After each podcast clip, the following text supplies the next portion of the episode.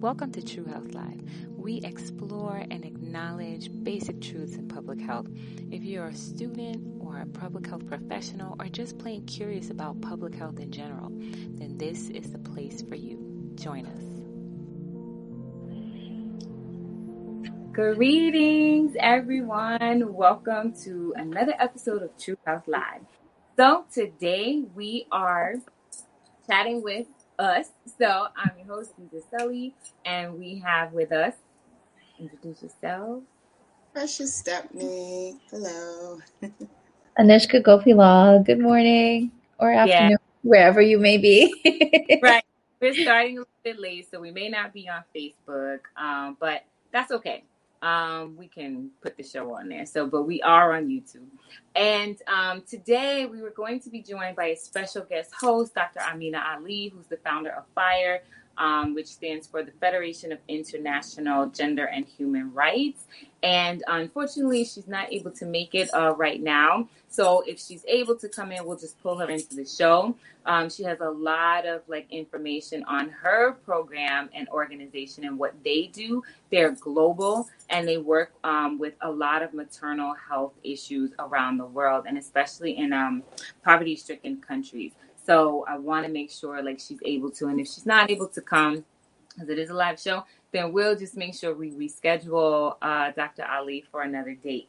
But we're going to keep the show going, and we're going to talk today a bit about health disparities or disparities in maternal and reproductive health. So we're keeping on our series of um, maternal health for this summer. So disparities. What does that mean? So it really just means differences um, between select groups or certain groups or populations. And usually when we're talking about disparities it does uh, trickle trickle into the um, health equity space right? Because if we had equity in spaces, we would not see the disparities that we do at the rates that we do. So we're talking about those things in maternal and reproductive health, and specifically um, and I said reproductive because some of these things they they they mingle, right? You know. So we're going to be talking about um, fibroids um, and how women of color are, you know, at higher risk for fibroids or they get them at higher rates. Also, um, access to care and um, you know the differences in access to care and how that affects how you can address, you know, medical issues. Um, and also, um, oh my goodness, we just talked about this before, ladies. We did, we're doing fibroids, access to care, and also talking about like the high mortality and morbidity rates among um, Black and Brown women when it comes to maternal health. So let me just start off with like a few things about um, fibroids, right? Because it, it, it's interestingly enough, enough they're not uncommon amongst a lot of uh, women, especially women of color. So, for those of you who don't know, like what are fibroids? So, uterine fibroids are tumors made up of muscle cells and other tissue that grow within the wall of the uterus. Um, and sometimes they can be like on the inner wall, um, like inside the womb. And sometimes it can be what you call like interstitial, which is like inside the wall itself. So like not actually like in the the space that is the womb, but on the other side, like in that muscle tissue. Um, they can you know cause wreak havoc, like block your fallopian tubes, which is why um, you know a lot of women um, experience who have fibroids experience fertility issues. They can um, really block uh, the egg from traveling, you know. And so some of the symptoms that you get um, you know, can be like heavy or painful periods, bleeding between periods, pain during sex, feeling pressure in the abdomen, right? Like uh, pelvic pressure. Um, often you um, may urinate often because of that pressure. There's probably the fibroids can be really large and like pushing on the bladder. Um, there have been women who've had fibroids like, you know, as big as golf balls, grapefruits, you know, they can range and vary in um, size. Other symptoms are um, pain during sex, lower back pain, and obviously fertility issues when it comes to um, reproductive health. Uh, multiple miscarriages, uh, early onset labor, they're all different um, signs and symptoms of fibroids. Now, that doesn't mean that some women are not able to, you know, um, I don't want to say like deal with, like what is a good word? Like, you know, they're able to um, have uh, fibroids and, and still have successful uh, pregnancies and successful births. Um, but it is something that is, uh, you know, it's a, a point of, um, of, it's a sensitive point and it's something that a lot of women deal with sometimes silently and, and it prevents them from, you know, becoming mothers. It prevents them from being in that maternal space, right? So, you know, it's really good to like know your body. And so we're going to talk a little bit about that and like, you know, then we're going to move into that access space because why is it that women of color are more susceptible to fibroids, right? You know, some of it may be food. There's a lot of things, stress, a lot of things that are happening with our bodies. And then, you know, are we less likely to get them checked out? Um, you know, you know, do whatever we need to do to um, um, address them you know some people you know they don't want invasive surgery. Sometimes it's a little bit more you know some people want to take different methods to shrink them which um, you know has happened with some people. Um, so i want to like start with that ladies and then we can kind of like segue into the space where we talk about like you know that access to care and like dealing with the fibroids. Mm-hmm.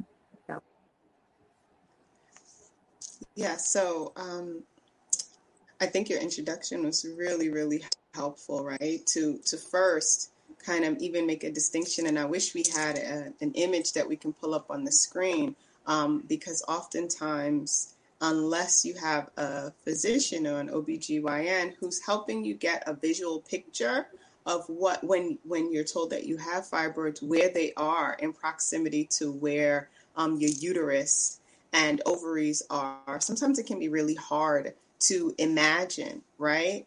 Um, because even the image that we're shown of a uterus isn't quite the way the uterus is actually sitting um, in us. So it can be challenging. Uh, just something to keep in mind, and, I, and I'm just looking at my notes here, is that um, depending on being being aware of where your if you have fibroids, where they're located, um, and what organs are near that area.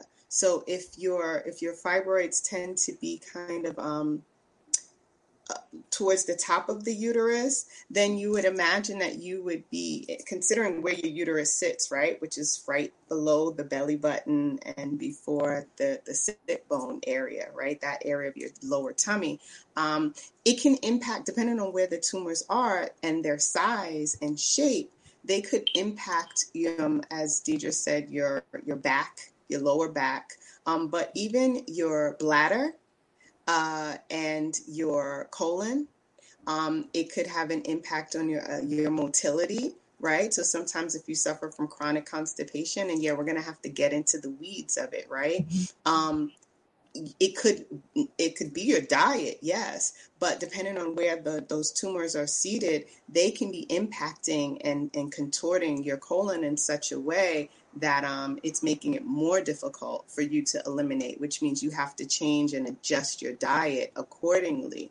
Um, as well as the same goes for the bladder. If you notice that you, if you know you have fibroids and you're getting older or you're um, gestating, you may notice that you have um, more frequency to urinate or even incontinence at times, pressure incontinence. Um, those also, you just know that can be directly correlated with having fibroid tumors and just really knowing their position is in, in size is really, really important. Yeah. Um, you know, um, I was reading like, you know, fibroids, they can grow as like a single tumor or they can grow in like um, clusters. So, mm-hmm. like, you know, your point, like depending on like what's happening, how it's expanding, you know, it could cause a lot of problems. And some, you know, a lot of the times, here's the other thing. Um, I think it's like a, a little over 70% of women may have the condition and not know it. And maybe because it's not sitting in that space where you're getting pressure, or maybe people are not necessarily paying to the te- paying attention or close attention to the symptoms, right? So, um, or or they can be really small you know and there have been situations like you know doctors will say um, okay we're just gonna watch it you know and they're not that big so let's just watch them but then there's maybe there's no no discussion about like what to change, right? Like what could what could have brought them about what to change. Maybe change your diet. Maybe think about how much sugar, how much salt you're taking, how much processed foods. You know, um, you need uh, not just diet but also exercise. So you know that discussion definitely needs to happen. Yeah, stress as well, and and, and yeah, stress stress contributes um, you know, there's the idea of what you swallow, right? Like we take things in and on, and you you you even say, "I'm I'm I'm going to swallow this one," right? But you're thinking that it means you're just not going to. You're going to let that pass, um, but recognize that you did swallow it. Like think of it as a literal thing. Um, and in doing so, I'm not saying have outbursts, right? When you you instead in lieu of swallowing, but have outlets recognize that when you're repressing emotion and allowing stress to kind of pile on, it piles on in, in your in your womb as as women, you know, in your seat of creation, as as some call it. Uh, yeah. I agree. It's I I I don't personally have any lived experiences with fibroids, but I have friends and family members who have, um, and just them sharing their stories with me. Like all of this is informative and it makes so much sense what you said precious because that is definitely true um, just us taking on a lot of stressors and not realizing the internal uh, impact that it's making on us right um, but that piece that deidre mentioned about um, you know sometimes not even knowing or not being conscious of the the symptoms. Um, i think it is so imperative that we keep in mind that we need to stay on the top of our, at the top of our health um, and hold ourselves accountable to go see our doctors and make those annual appointments with the OBGYN and even your primary care physician. Um, and really just hone in on our bodies um, just to kind of see like how things are changing really make a um, an effort to see what changes happen as your life you know changes and day to day changes. So these things we can kind of try and um, identify earlier rather than later.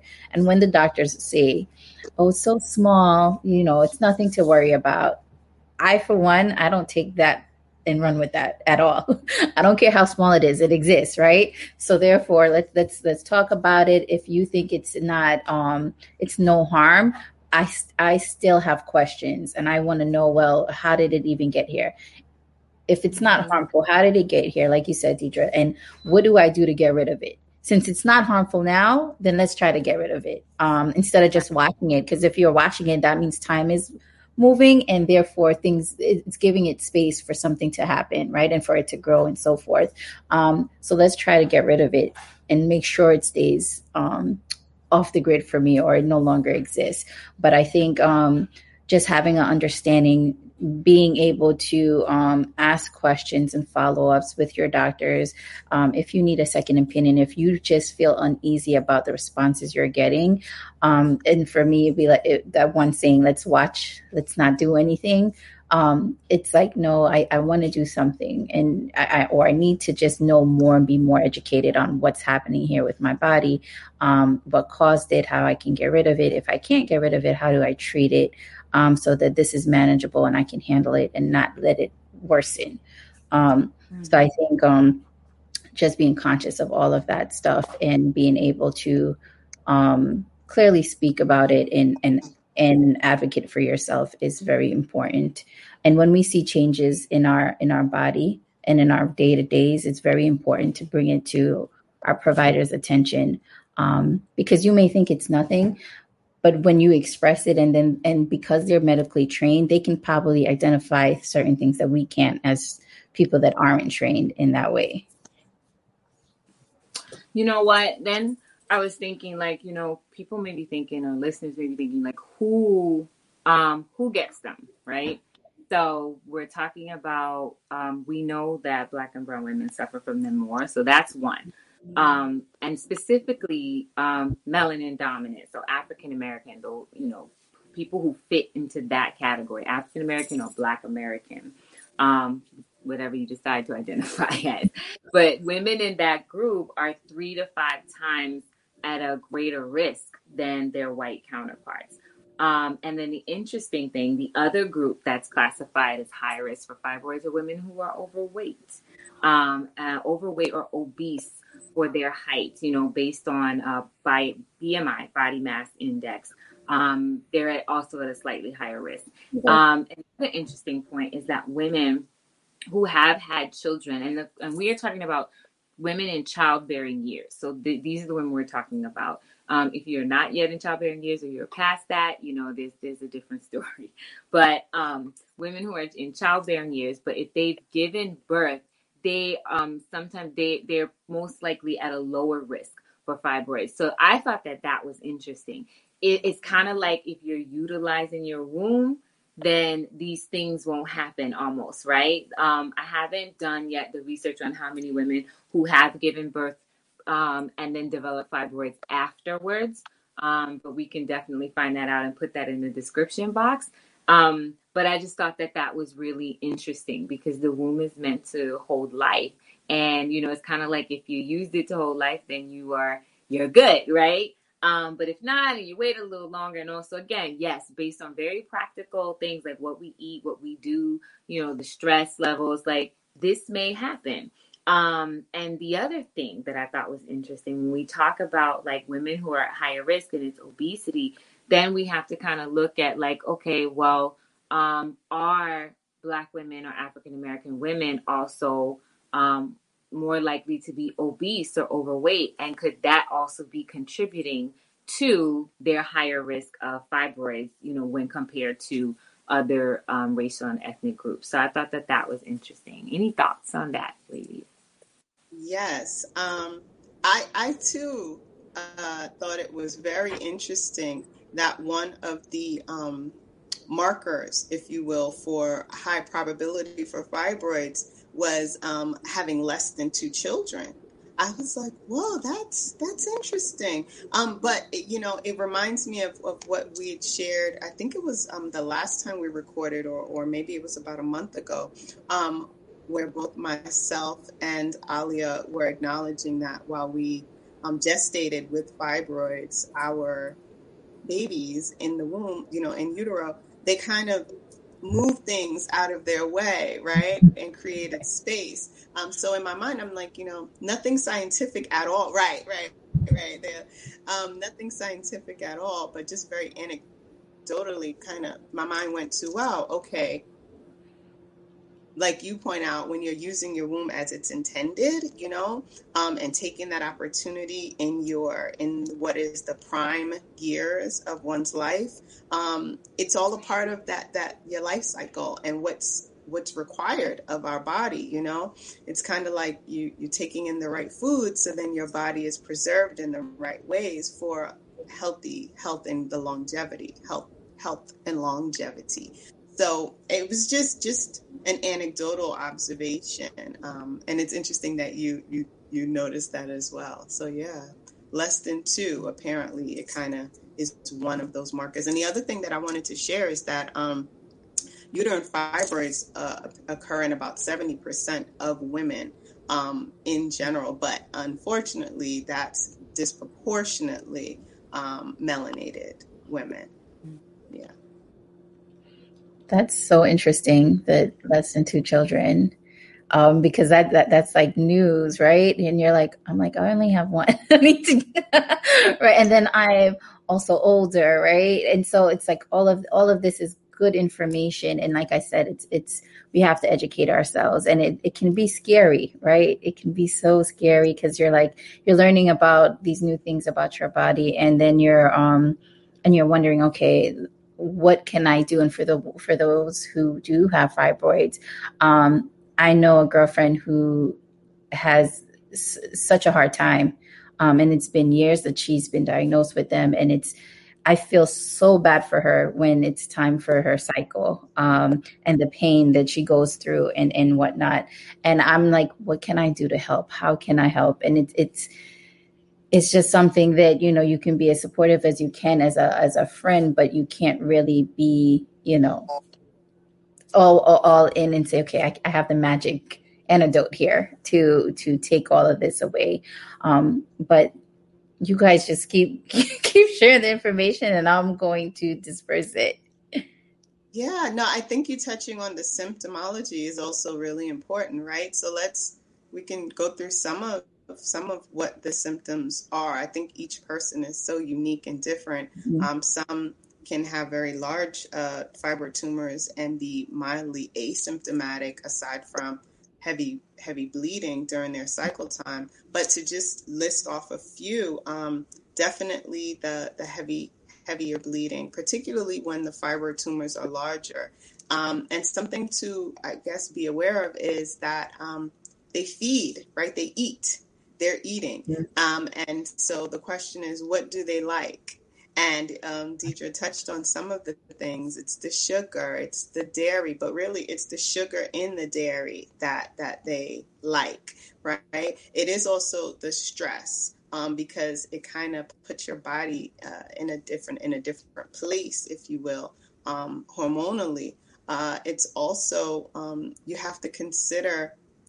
I know we're always on the food thing, and and I, and I never want it to come off as like browbeating or or judgy, but there's so much that we need that is that ails us that is directly connected to what we're putting in our mouth um, mm-hmm. That if we begin to even just remove one thing at a time, if you say, hmm, that sounds interesting, sugar.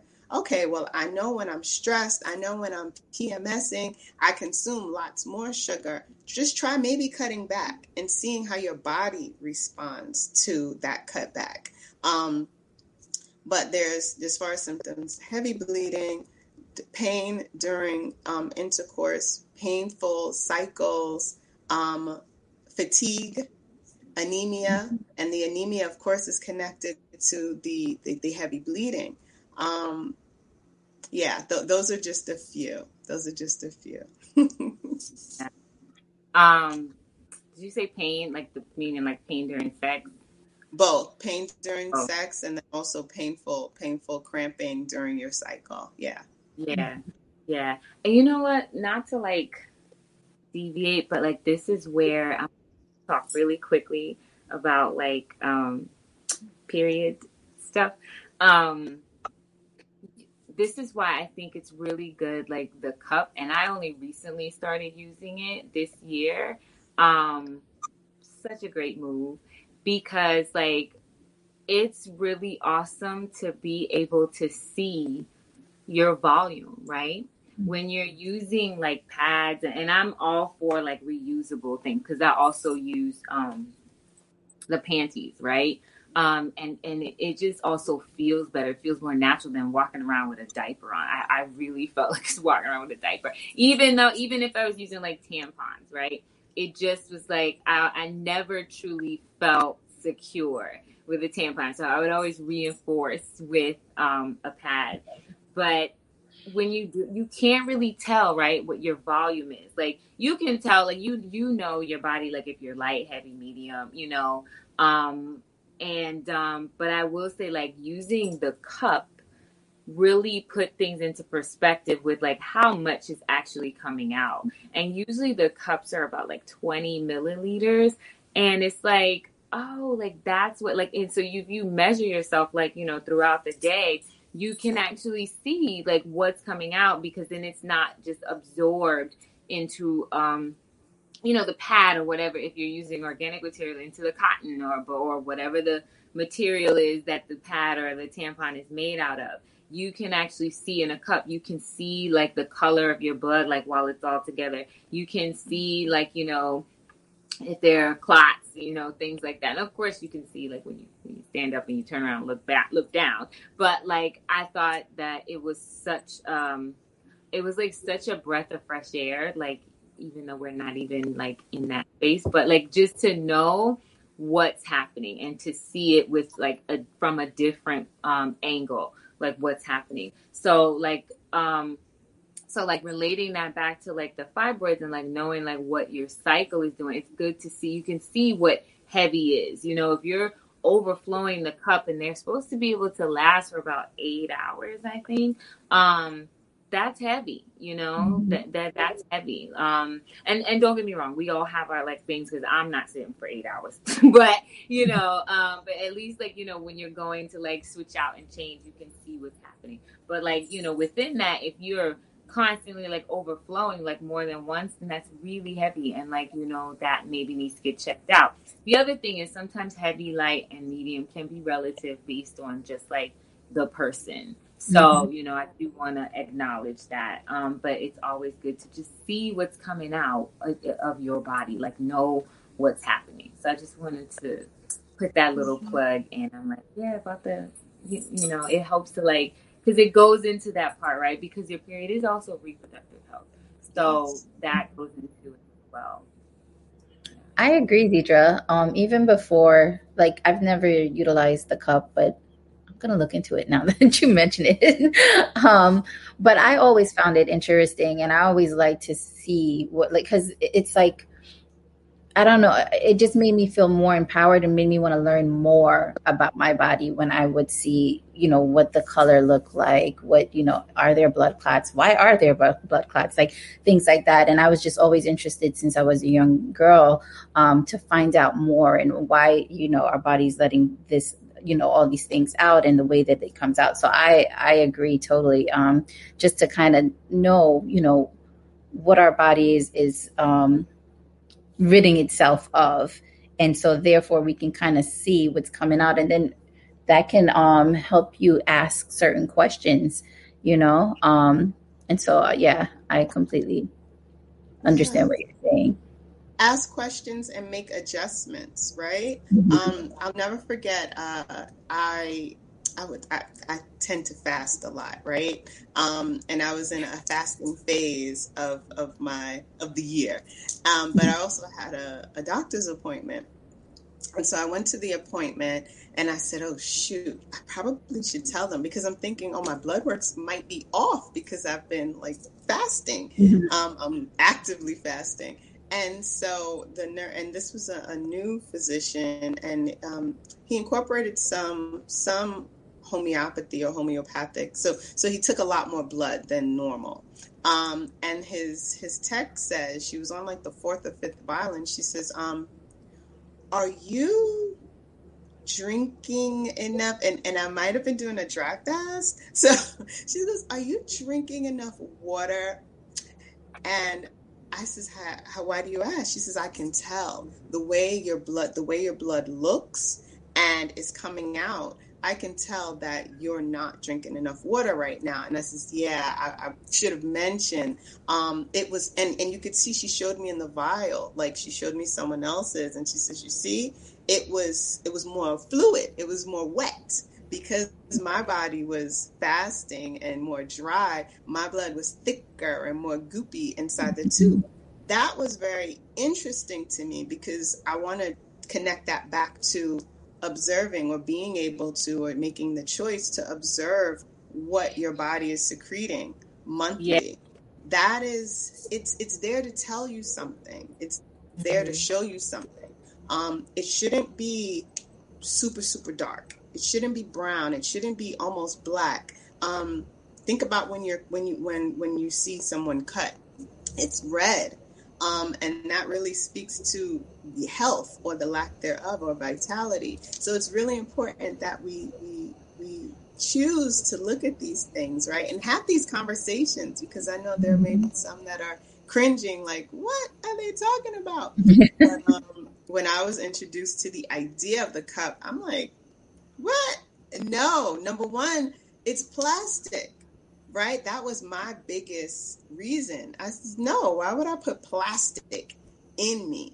Um, but once I once I you know got past that and just understood the the pluses outweigh the minuses, the biggest thing for me was uh, thinking that I was uh, moderate on the moderate scale, right, between low and heavy. Um, but almost appreciating that that wasn't even true. Um, when I looked at the quantity, I would, that's it, because this would be pads upon pads all day long. But when you see it outside of uh, in a cup, it's it's a very different observation. So um, yeah, I, I would definitely, definitely advocate um, even for uh, I wouldn't say um, youth and you know young ladies entering into their cycle, but definitely uh, by teen, by 16, 17. I, as a mother um, and as someone who educates young girls, I would definitely advocate that they become number one. It helps you become more more familiar and more comfortable with your body and with your body when you're when you're cycling, which tends to be a time for us to ignore ourselves a bit more out of oh, what is this? But really, it should be a time for us to go within and pay attention to what what's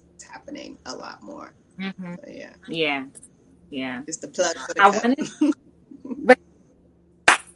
right, and you could reinforce it with the panties. I, I like to do that. Yes, You can reinforce yes. It's yes, so yes. natural. I just like chill out when it's. It's like I just you don't even feel like you have anything on. I mean, of course you have on underwear, but like it's just not the same as like the tampon slash pad combination or just a pad. It's just amazing. like I, I, I, yeah, it's I love it. I like it. But Yeah. I wanted to kind of circle back around because I know we said we were going to do a few things, but like the fibroid conversation is very interesting. Mhm. I wanted to circle back around to the idea of, um, you know, who gets it, and and um, black women, um, black or African American women tend to get them more, but we also know that the other group is people who are obese. So when we're talking about like obesity, so I want to like circle back around to that. Um, when it comes to obesity, Black and African African American people are at the highest. You know, the entire rate for obesity, like U.S. obesity prevalence, it's it's not half the population as of yet, but I think we're we're getting there. It's over forty percent, right? And so, in that forty percent of people who are um, considered overweight and obese, um, African Americans like are at the top top of the list, top of the list. Um, so some of that is um, we have to think that you have to you know imagine that there's a correlation between um, black and brown women being obese and being at risk for fibroids, obese or overweight and being at, oh, risk for fibroids. So we have to like really be mindful of those things. Um, and um and and realize like the truisms. This is True Health Live, right? So realize some of the truisms of that. So what are the things that and we and maybe we don't answer that question today. Maybe that's another show. But what are some of the things that we can do um, in communities to address that issue? So it's like some like when something's happening, you know, it can't just be like, and we know this, right? In public health, you know, most times, you know, these the symptoms are addressed, but addressed, and that's why we have to get to the preventative part. And there are uh, definitely a lot of people who recognize obesity as an issue in you know certain communities, um, specifically Black and African American communities. So it's like address some of the things that are happening, address the nutrition, address um, which gets to the you know obesity, and then you address that, and then you you see the changes in other areas where you know there are health issues. You know, it's like get to the bottom, and like you said, Precious, like not to like keep going to the food, but it is a serious issue. You it affects everything. So it's like what you're putting into your body. It definitely um, shows on the external, or you know, it shows up um, with um, um, disease on the internal. You know, so it's you you have to be mindful of what you're putting in because what you putting what you put in will manifest into something. If you put in positive things, what manifests is positivity. If you put in things that are negative and not so good for your body, what will manifest is negative. So we have to think about like origin points. It really is about origin points. That's very true. Um, oh, sorry. I, I just wanted to tap into what Deidre was saying.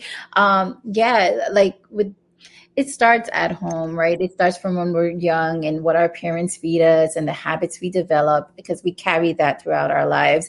Um, and then also when you're old enough to make wiser decisions and you're more conscious and more knowledgeable of you know of food and how how what it is that we're taking in how it affects us um, short term and long term then you start making better decisions um, and since this is true life um, health i have to be honest like it, it it's it's hard like because with my culture with our culture like you know everything is so rich. It's like you know the rices and all the carbs and you know and for me it's like i feel incomplete if i don't have rice every day.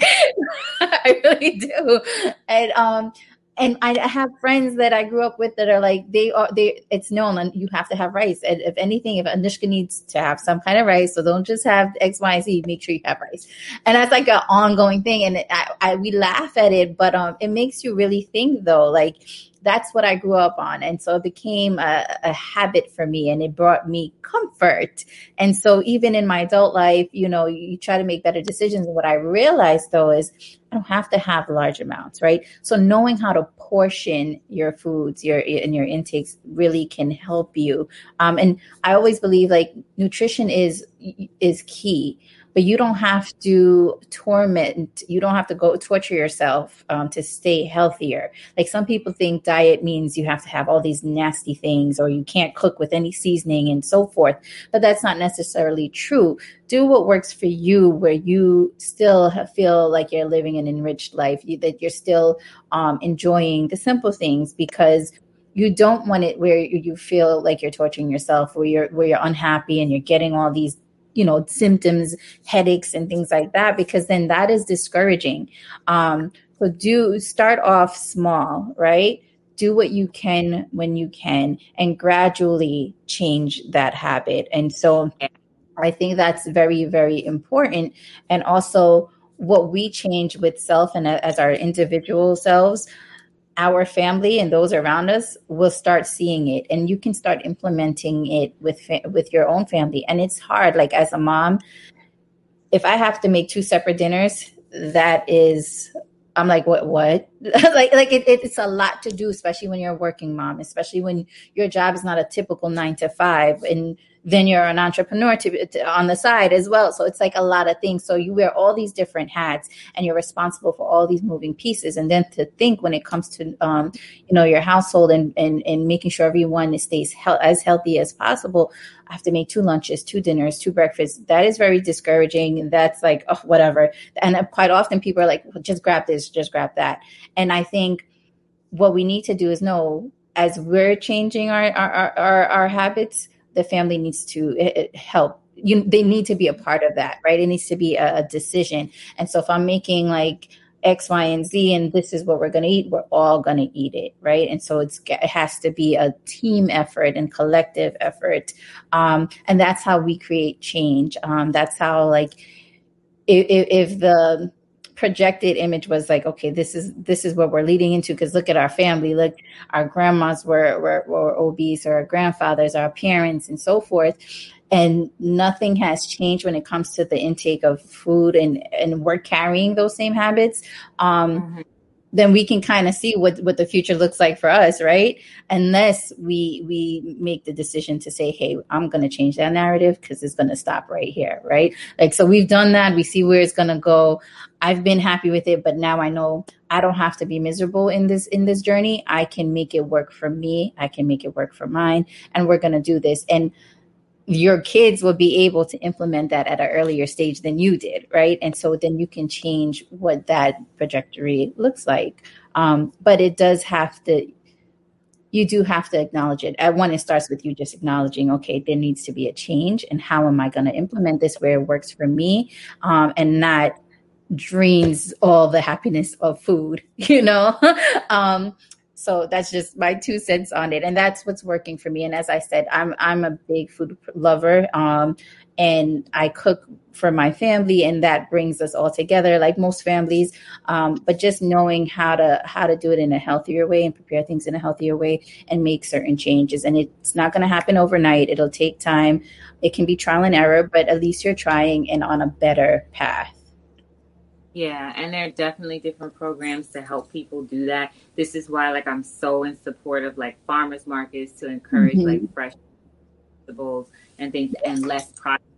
You know, and, and some of it is just like remove the processed foods or you know slowly reduce until you can eliminate right the processed foods Yeah. you know it's hard depending on region right? Depending on where you are in the country and and what what's available. And this kind of moves us into like the access the same way that certain things aren't accessible. Some people don't necessarily have the same access to like healthcare you know? So when it comes to you know making you know having checkups about um, your maternal or your reproductive health the access is not there because you know maybe transportation is bad. Maybe i don't have a way you know to get there. Like transportation is a big thing big thing big thing. You know even in a place like new york city you know not uh, in which has like one of the most massive like transit infrastructures in in the world um not every single part and Anushka, you can speak to this. It's okay, you precious. Not every single inch of each borough, especially the outer boroughs,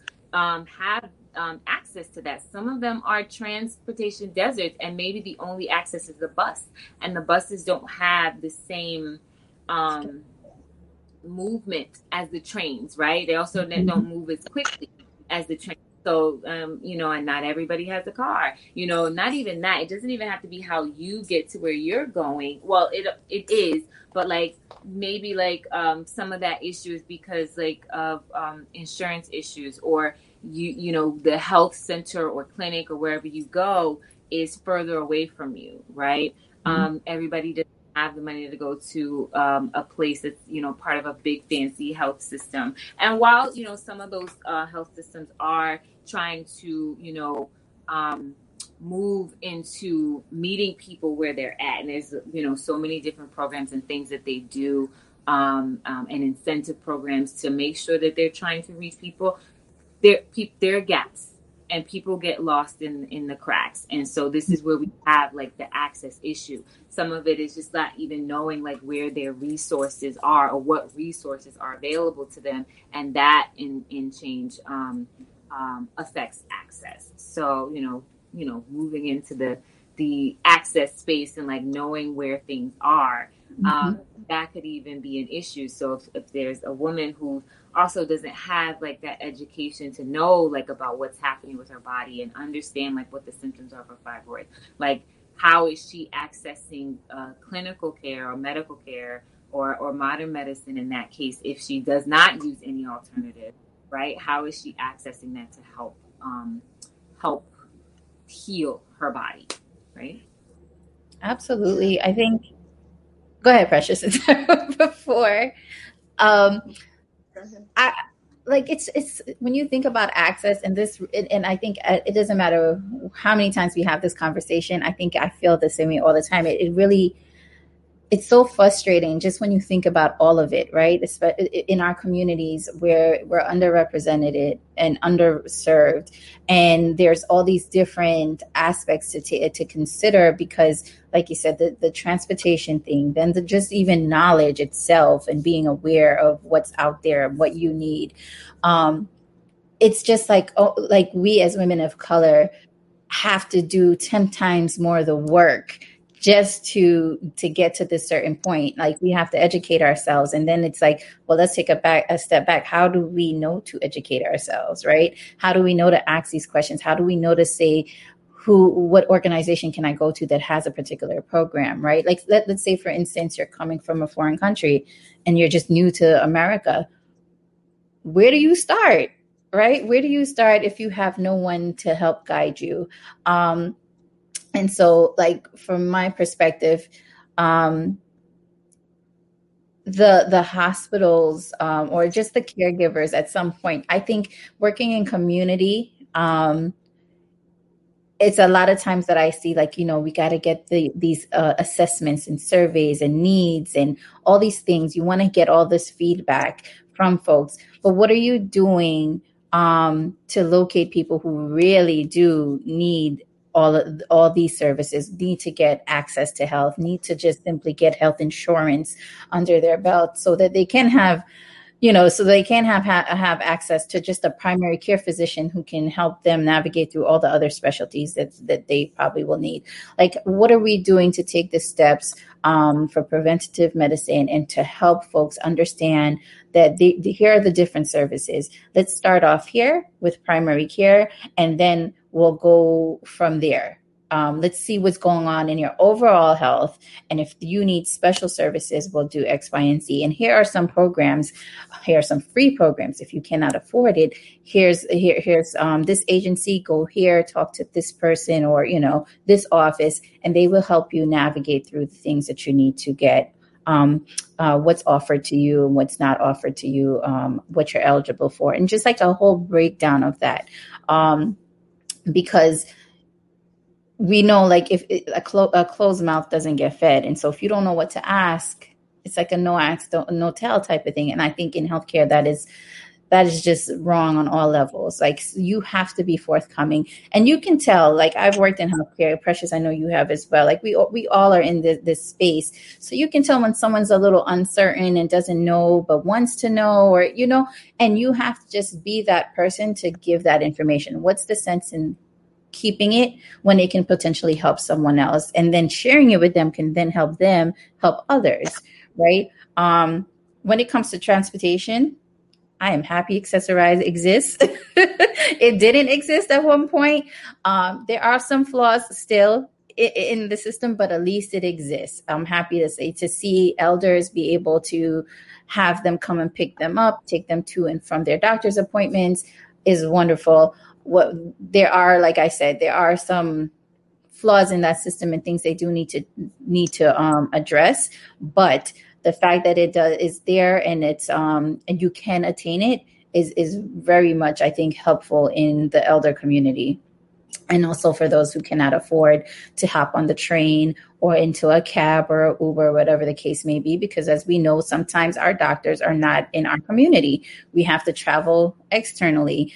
Um, and on with that it's like and some some doctors some quality doctors are within the community too but we just don't know right? Because where they're situated you're like oh, i don't want to go some people do Say, i don't want to go there like they think they're too good and you're like mm, you need to go there because though it may not be in your ideal location that doctor will not steer you wrong right? Or that f- clinician is not going to steer you wrong. They, re- they they're here in this particular community in this location because they care, genuinely care about the patients, and because they more chances are they probably come from that community and want to give back.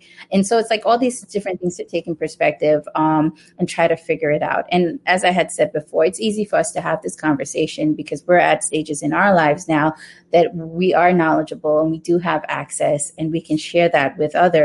Um, but when we think back and scale back, if I think back to generations before me or even to my parents who weren't as knowledgeable, it's like, again, where do you start? where, where, where, do you start? So, yeah, I think that um, access is is a huge umbrella and there's lots that kind of fall under that umbrella. And as I was listening to the two of you speak about access, my mind went to cultural competence and how that was the beginning of us even getting to health equity, right? Because I would say 10 years ago in the healthcare, 15 years ago in the healthcare field, it was about being culturally competent, you know, having documentation in language other than English, right? Mm-hmm. Making sure that your staff complement somewhat represented the population that you're serving.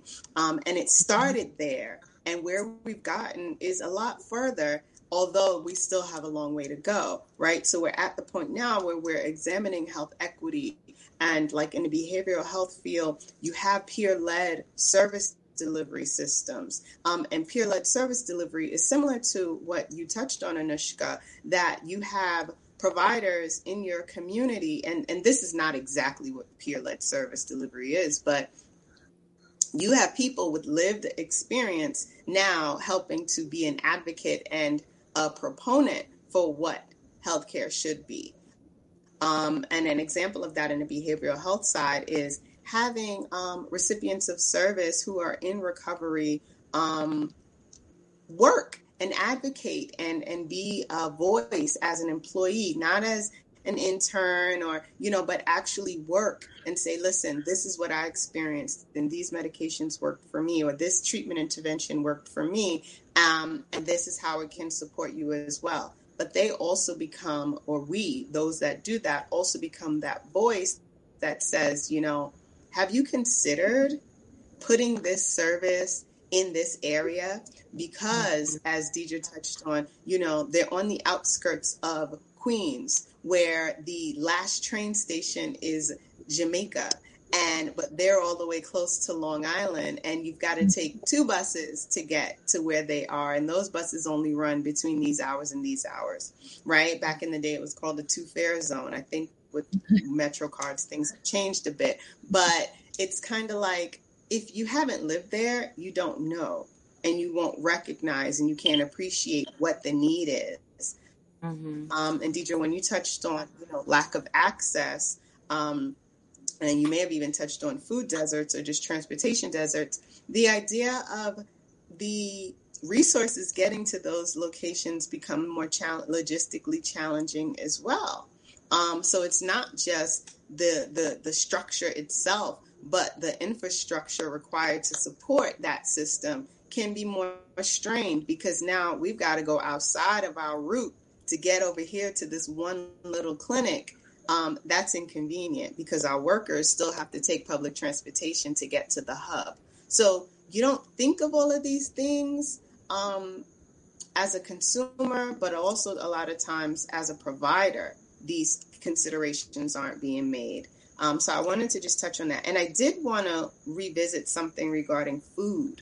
Um, being being Caribbean, uh, the idea of rice and potato and yam and all of these really heavy, starchy things, they were a staple. But you have to think of what what we, what our elders, what they did for a living. You know, when I talk to my grandmother who's 86 and she reminds me that her father woke up at three o'clock in the morning and would eat potatoes and yams and those things because what did he do? He he farmed.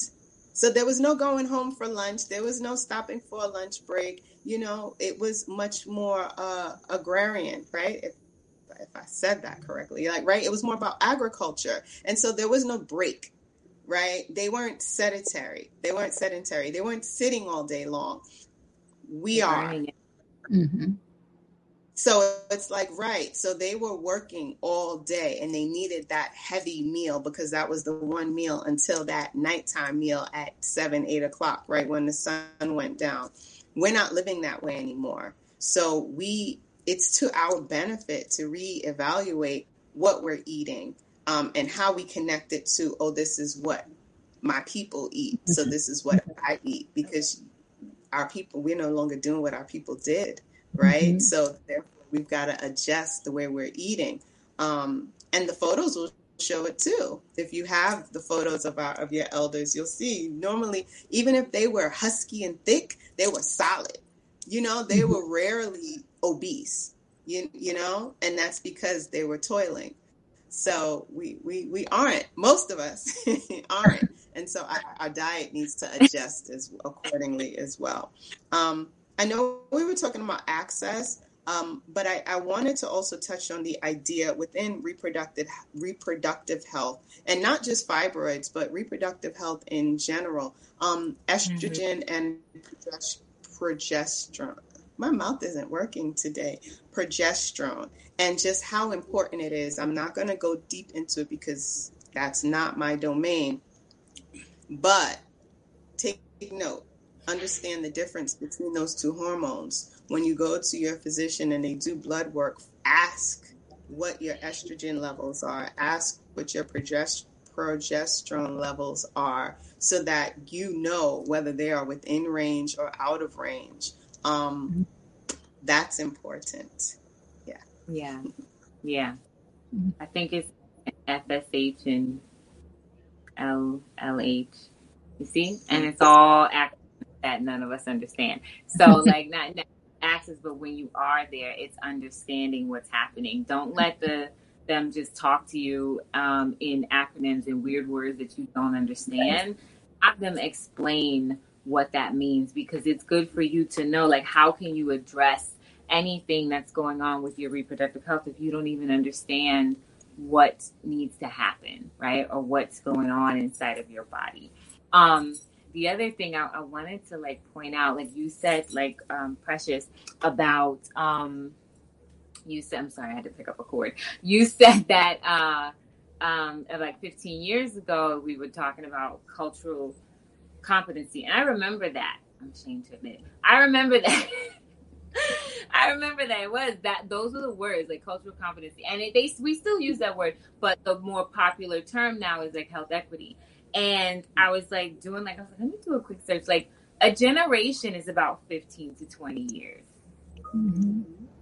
So we're basically saying like, you know, it's been a generation and we're still trying to figure out how people are able to serve the communities that they do in a way that is culturally competent.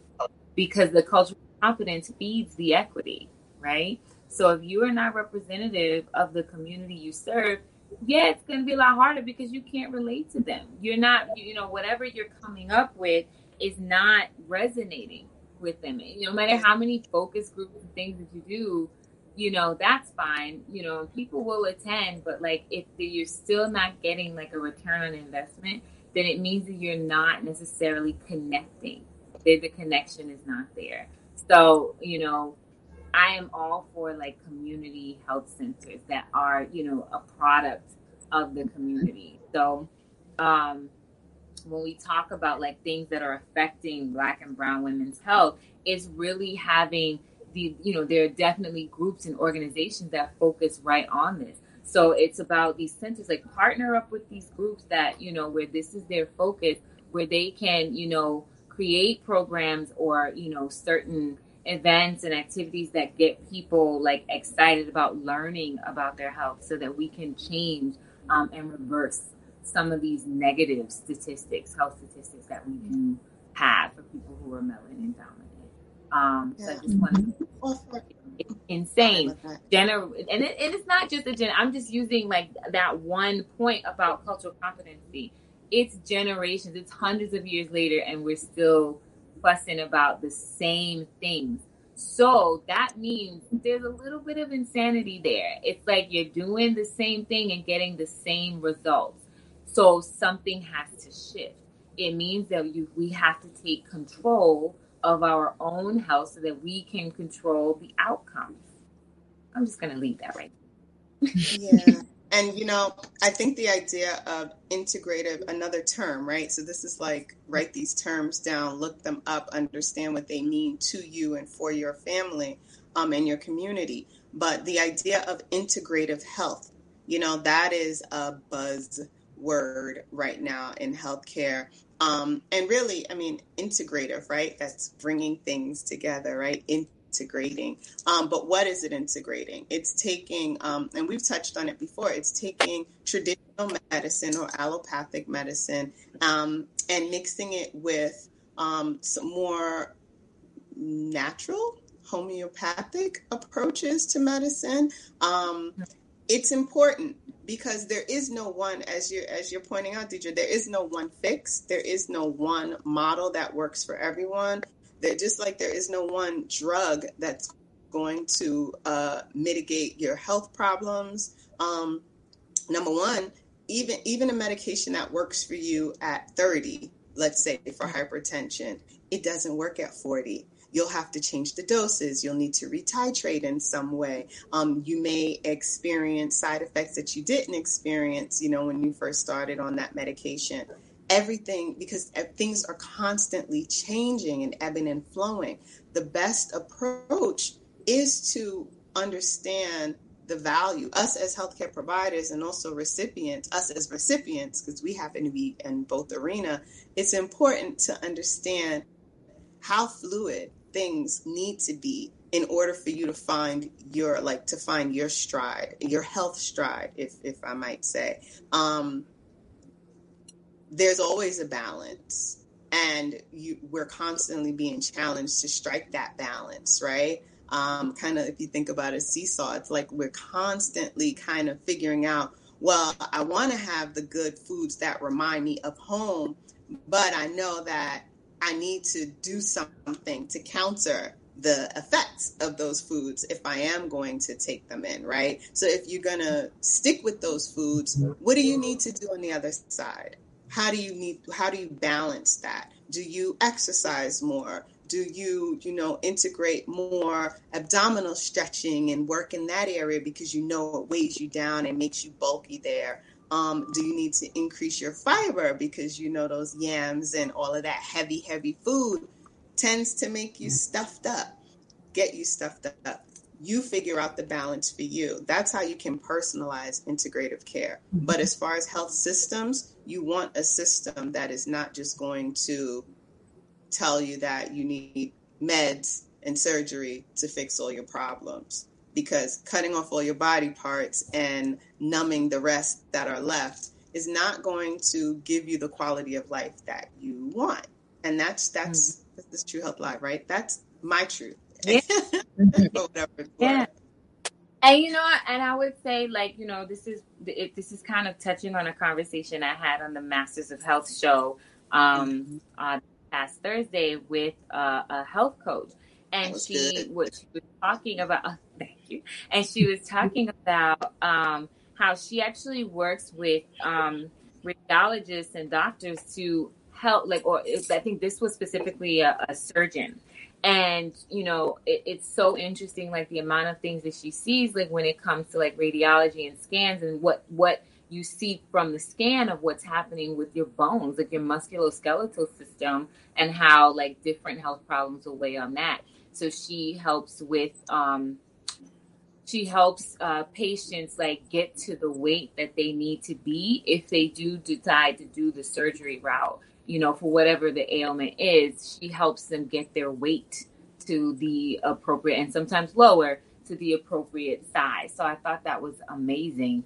Um, and so imagine, you know, you kind of changing your lifestyle. If you're at that point where you're like have, needing to have surgery, but like, you know, you change your eating habits you change your lifestyle, and you literally kind of moonwalk away from even maybe needing the surgery or needing to to do something because you've changed your life. We know like there are many individuals, um, high profile, that talk about like, you know, their kind of just even like a move to plant based has shifted things.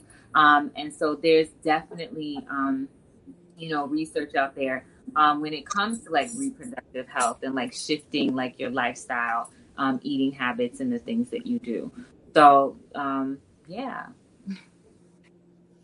yeah. So we are reaching, I think we've reached like the hour mark. And unfortunately, we weren't able to be joined by um, Dr. Ali.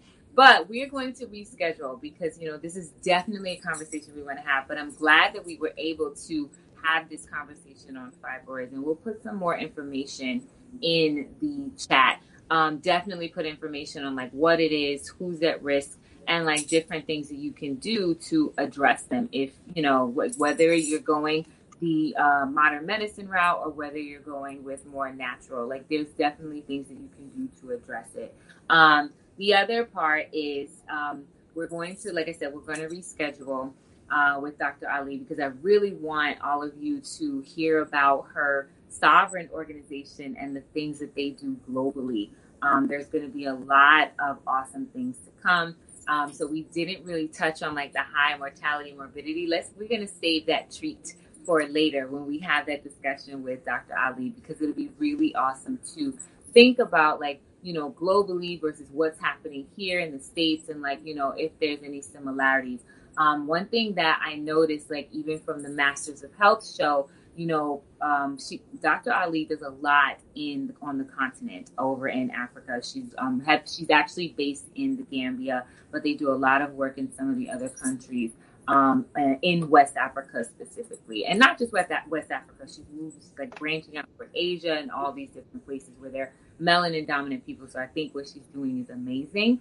Um, um, but I had a conversation with a Masters of Health interviewee uh, several weeks ago, and she was explaining how like the diet um, in a lot of West African countries is now mirroring the um, SAD diet, the standard American diet. So they're seeing a lot of the same comorbidities that we see here in African Americans. So it'll be really interesting to like hear that, especially since we're seeing like, you know, the women who are more susceptible um, when it comes to race is black women, but also women who are more susceptible to fibroids are women who are overweight. So, being that we're seeing, like, we know obesity stems from the nutrition and the diet. So, let's see, like, you know, what what's happening um, on that on the other side of the globe. So, thank you for joining us. You know, stay tuned for more episodes. We will be back next week because we're going to take a break for Labor Day, but we'll be back the weekend before Labor Day. We'll be here on Sunday, the 29th. Make sure you join us at 11 a.m. We will be uh, joined by another guest host, Dr. Kadisha Nicholas, who is um, um, out of Florida, South Florida, and she kind of moves back and forth between the North and the South. And she is um, a public health expert um, in her field, and she's going to be talking with us about advocacy in maternal health. So we've had all these conversations about maternal health. So what do we do to advocate? How can we advocate for ourselves? So join us next time on True Health Live. Thank you for joining us here at True Health Live. Remember to like, save, share, and subscribe. Leave a comment and send an email if there's a topic if you want to discuss. You can follow us on Instagram, Facebook, and Twitter at True Health Live. You can also listen on DeirdreSully.com. If there's a topic you'd like to discuss or hear, you can send an email to truehealthlive at gmail.com. See you next time.